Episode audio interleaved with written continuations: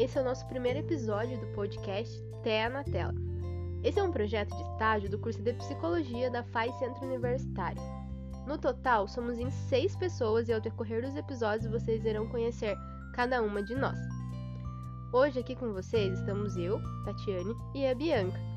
Lembrando que vocês também podem acompanhar a gente no Instagram, arroba Tela, e na página do Facebook TEA na Tela. O intuito desse projeto é compartilhar com vocês um pouquinho do nosso conhecimento sobre transtorno de espectro autista.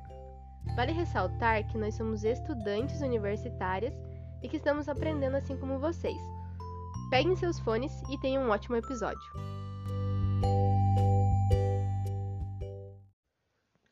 Bom, então para a gente começar, eu acho que seria interessante a gente falar o que é o TEA, né? E por que dessa sigla? Então, a Bia vai falar um pouquinho para vocês sobre o que significa isso. Oi, gente! Então, o TEA é a sigla de transtorno do espectro autista. E espectro é algo que abrange não apenas uma condição, mas é um conjunto de vários transtornos que são diferentes de si ou apresentam grande amplitude em comparação ao outro. Dentro do TEA, a gente encontra alguns transtornos, entre eles o transtorno autista, o transtorno de Asperger e o transtorno global do desenvolvimento. É importante também saber a diferença entre deficiência e transtorno. A deficiência pode ser caracterizada pela perda ou anormalidade de alguma estrutura, função psicológica, fisiológica ou anatômica, gerando assim incapacidade de desempenho em atividades, saindo daquele padrão considerado típico para o ser humano. E o transtorno é um pouco mais amplo. Ele altera várias áreas além da biológica, afetando emocional, intelectual, comportamental, social e assim por diante. É uma capacidade atípica do desenvolvimento humano, alterando áreas motoras de atenção, memória e outros funcionamentos do corpo humano. É interessante também a gente saber que, assim como as deficiências, o transtorno ele não tem uma cura. É, é possível amenizar com uma melhora desses sintomas com tratamento e acompanhamento adequado, mas não é algo que garanta efetivamente um sumiço ou uma diminuição 100%. É, o transtorno ele te acompanha pelo resto da vida. Ah, e a gente usou esses termos típicos ou típicos para representar as características que estão dentro do que é considerado padrão do desenvolvimento. Típico é aquilo que está dentro do padrão, e atípico que está externo a esse padrão, porque não tem nada de normal ou anormal em ter transtornos. O ser humano é diverso. Tá, mas quem que faz as classificações e padronização? Bom, quem faz essas classificações é, é, o DSM, que é o Manual Diagnóstico e Estatístico de Transtornos Mentais. Então, ele vai fazer essa classificação e definir critérios de diagnóstico de transtornos, como o TEA. É, e esse manual ele já está na quinta edição. Então, a gente chama ele de DSM-5. Ele também é bastante utilizado na área de psicologia mesmo.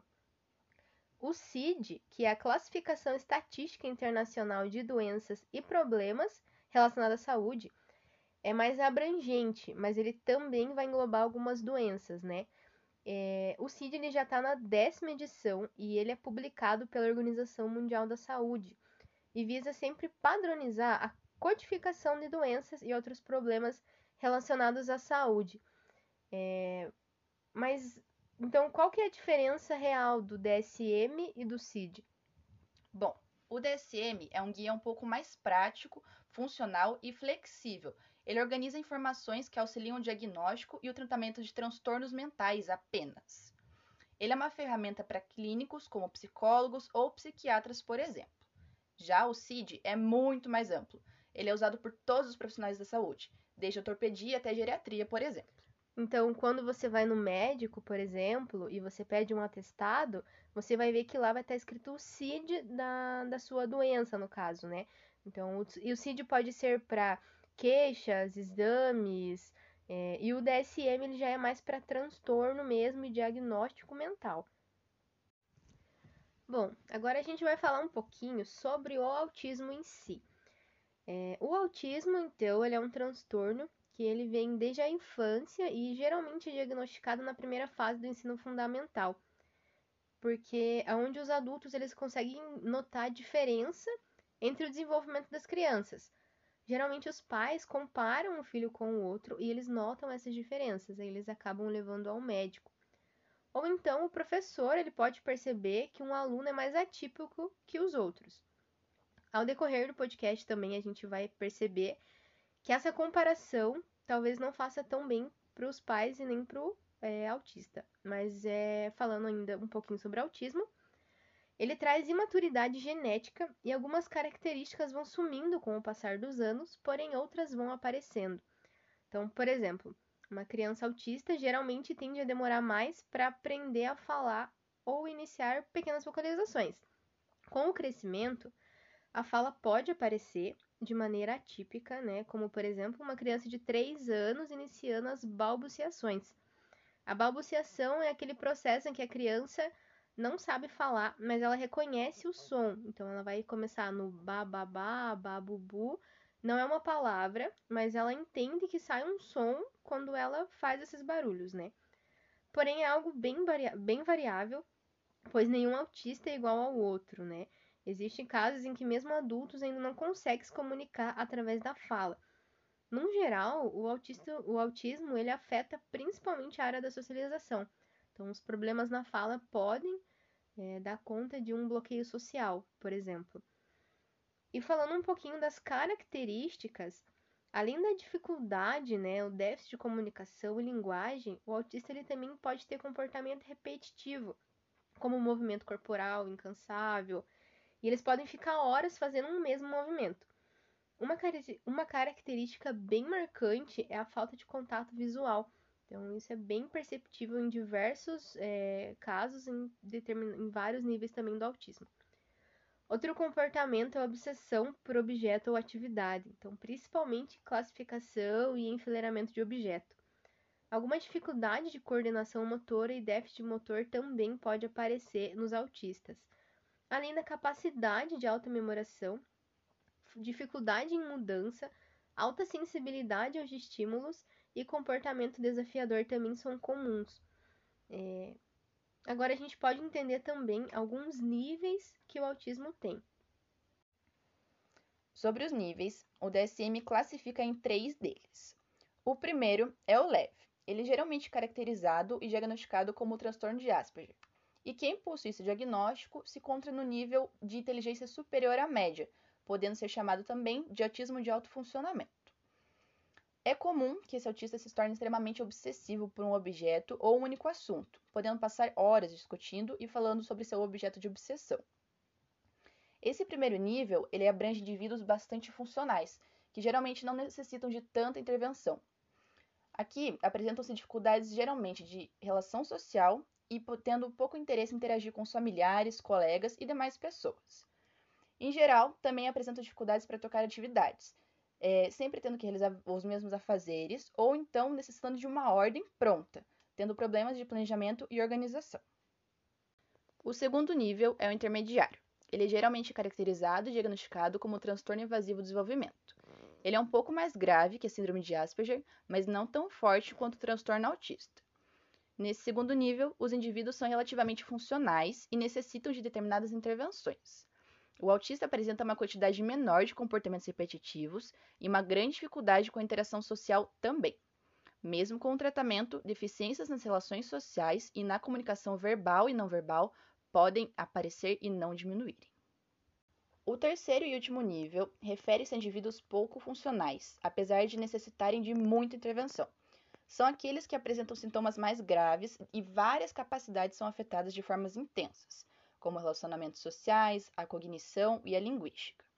Outro fator bem comum é a presença intensificada dos comportamentos repetitivos. Esse tipo é considerado clássico de autismo. Seus principais sintomas são a falta de contato com os olhos, comportamentos repetitivos como bater ou balançar as mãos, inclusive o corpo também, dificuldades em fazer pedidos usando a linguagem e um desenvolvimento tardio da linguagem. Então, a gente analisando esses níveis, a gente pode perceber o porquê que é tão complexo o contato do autista com a sociedade e essa interação social, porque uma das características bem fortes dos três níveis é que ele não consegue olhar no olho e ele tem um objeto de obsessão. Então as pessoas da sociedade, elas não estão acostumadas a falar com alguém que não olha para você ou que não tem interesse nos assuntos que você está falando, porque um autista ele não vai querer saber como é que foi o seu dia, ou é, como é que tá o clima, ou uma fofoca, ele vai querer falar sobre o objeto de obsessão dele.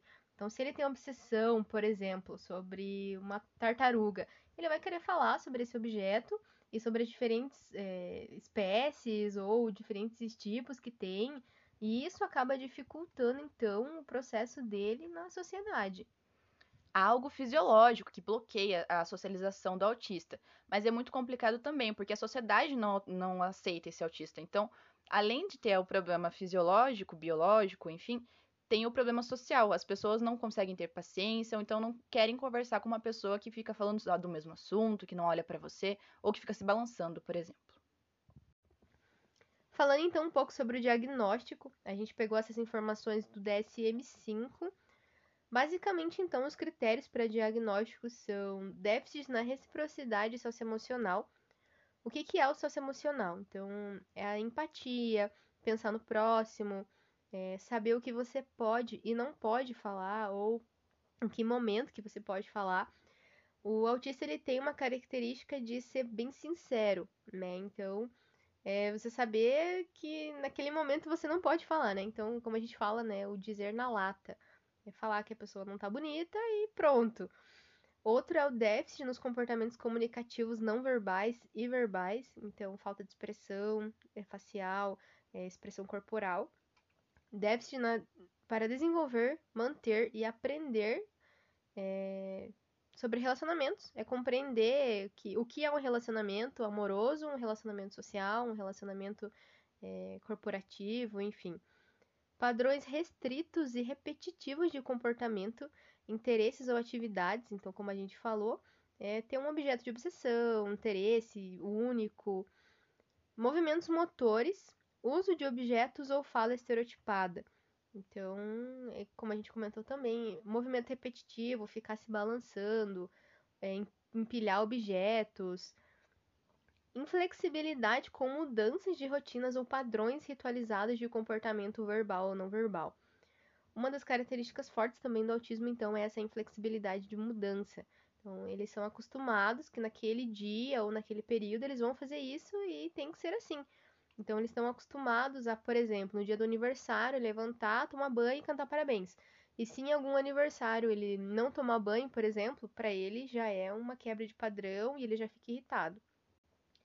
Interesses fixos e altamente restritos, então basicamente é o que a gente também já falou sobre ter um interesse fixo sobre algum assunto.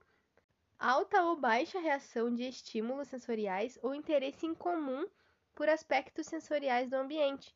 Então, o autista ele pode ser muito sensível a estímulos ou não será nada sensível. É comum, então, a gente ver autista que entra em crise por conta de um som muito alto, é, como foguete, por exemplo. É, a gente também tem alguns exemplos, como eles têm uma alta sensibilidade por luz. Então, às vezes, quando tem muita luz, ou eles usam, às vezes, um fone anti-ruído justamente por conta disso. Esses sintomas, então, eles devem estar presentes precocemente no período, né? O DSM exige que seja uma coisa precoce e por um certo tempo. Então, ele, pode, ele não pode desaparecer. Então, ah, na escola ele tem um comportamento autista, mas em casa não. Então não é possível. O autista, ele é autista o tempo todo. Não tem como ser autista em um lugar e não ser autista em outro. Para que o diagnóstico seja feito, então, é, essas características devem estar presentes conforme um desenvolvimento maior, então desde a infância até o crescimento adulto. Além disso, esses sintomas devem causar prejuízo significativo no funcionamento social, profissional ou em outras áreas importantes da vida da pessoa, Alguns exames de neuroimagem também podem ser feitos para estudar mais a fundo sobre o autismo e aprimorar as pesquisas na área. Então, para saber talvez qual nível que está, como é que está o processo é, desse autista. Sobre o tratamento agora, é importante a gente falar que ele é diferente de caso para caso, principalmente porque o transtorno possui diferentes níveis e porque cada indivíduo terá sua peculiaridade e subjetividade diante do TEA sendo algumas pessoas mais agressivas, com um grau de mais elevado e problemas na fala ou motores, enquanto outras serão mais calmas, com a fala mais envolvida, um grau de inteligência mais elevado e outra forma passiva de viver no dia a dia. No geral, possui várias ramificações, e geralmente se dão pelo menos através de psicoterapias, acompanhamento fonoaudiológico, atividades que buscam estimular de criatividade e expressão. Tudo irá depender do caso diagnosticado. Alguns casos apresentam comorbidades, que são dificuldades extras além do autismo. Por exemplo, um autista com TDAH irá, além de ter dificuldades de socialização, dificuldades de concentração ou aprendizagem. O autismo acomete cerca de 40 a 130 pessoas a cada 100 mil e é mais comum em meninos do que meninas. Apesar de ser bem comum, autistas e seus familiares ainda sofrem bastante com a falta de inclusão ou de respeito dos demais. Pode parecer que não, mas o preconceito e a aversão com pessoas que possuem transtornos ou deficiências vem de um histórico onde eles estão atrelados a símbolos de impureza, loucura ou pecado. E Pinel, no século XVIII, então ele veio para quebrar isso. Para quem não conhece, Philippe Pinel, ele foi considerado hoje então o pai da psiquiatria porque ele propôs uma forma diferente de tratar os loucos, né, como eles chamavam na época. E nesses loucos, então, a gente acaba incluindo também as pessoas com deficiência, que na época eles nem sabiam o que, que era uma deficiência, né? É, Pinel, ele entrou nos calabouços onde eles amarravam, acorrentavam os loucos e deixavam lá para morrer, e ele tirou todo mundo de lá e levou então para onde a gente chama de hospital psiquiátrico ou manicômio, né? E começou então um tratamento diferenciado com eles. E por esse motivo é importante que as informações e os projetos como esse nosso, ele seja repassado. Que é bom que as pessoas saibam quais são as reais características dos deficientes, as suas capacidades, as suas possíveis limitações e que podem ser superadas justamente com a inclusão. Então, desde essa quebra de pneu, a gente tenta trazer de uma forma mais clara que a deficiência ou os loucos, os transtornos, ele não é como era visto antes, né? Como uma coisa impura, uma coisa anormal, né? Então é por isso que a gente usa até um termo atípico e típico, pra gente não tratar. Porque uma discussão de o que é normal e não é normal é uma coisa que a gente não, não poderia fazer aqui.